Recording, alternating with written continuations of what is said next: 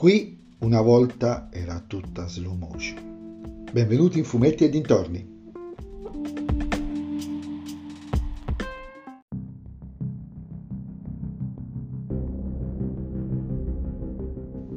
Sono riuscito a vedere Zack Snyder's Justice League.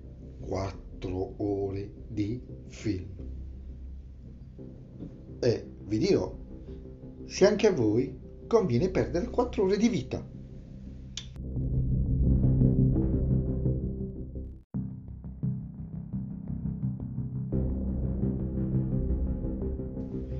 Come ben sapete, quattro anni fa uscì Justice League. Era un film che doveva essere un seguito diretto di Batman vs Superman Dawn of Justice, che era un seguito di Man of Steel e che era diretto, entrambi diretti da Zack Snyder e anche questo doveva essere diretto da Zack Snyder. Dopodiché le cose andavano un po' maluccio sia per problemi, soprattutto per problemi personali per Zack Snyder, che, e quindi la regia fu affidata il, completamento del film a Joss Whedon, appena uscito dall'esperienza di Avengers Age of Ultron.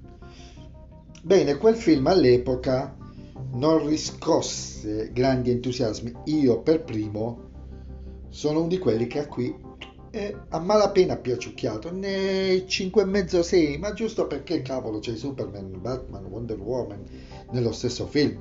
Solo per quello il 4 lo prendi, 4, lo prendi proprio matematico, ma per il resto era un film molto debole perché non sapevo cosa c'era dietro quando l'ho visto.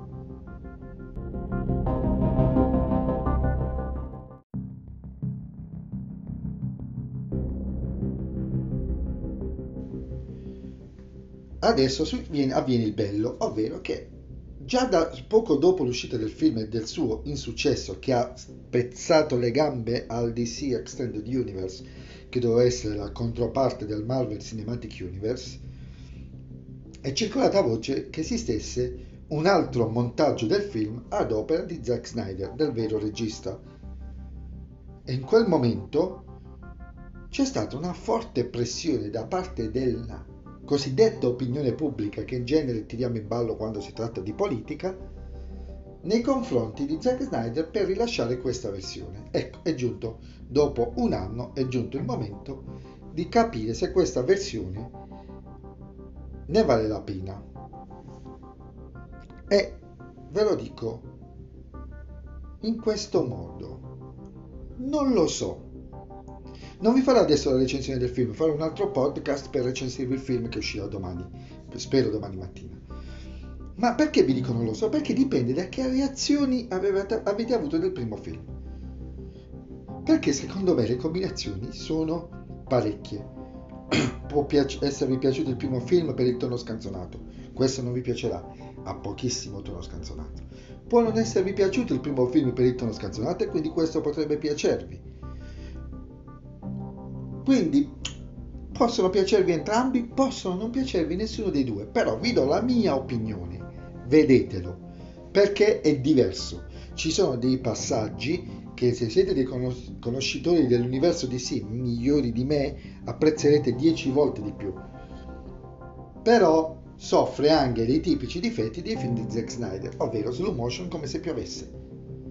Nelle prime due ore ci sono state numerosissime scene che sarebbero durate un terzo. E tanto è vero che ho fatto un tweet dicendo Zack Snyder, grazie che il film dura due ore, ci hai messo tutti in slow motion.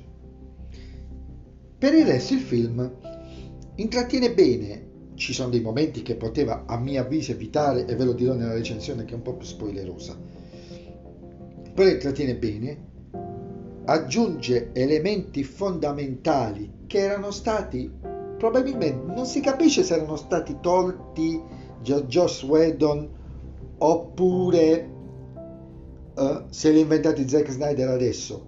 Però li aggiunge e sono belli. E ha un finale che fa rimpiangere qualcosa. E questa ve la dico come al solito nella recensione spoilerosa.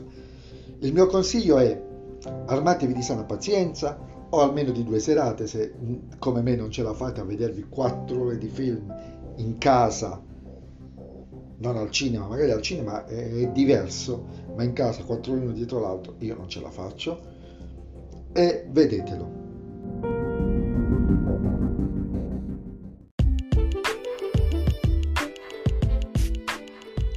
E questo è tutto, cari miei tre ascoltatori, manco i 5 di manzoniana memoria credo che abbiano, non lo so sinceramente, so che sono i miei ascoltatori, non so quanti sono fidati, affidati nel senso che sono, mm, come dire, mi ascoltano sempre, però ho idee per il futuro, visto che tutto sommato almeno una certa continuità di risultati questo podcast me li sta dando. Ci sentiamo domani mattina con la recensione e Normalmente alle 9 di sera c'è sempre il classico podcast su quello che ho visto, letto, eccetera. Ciao a tutti!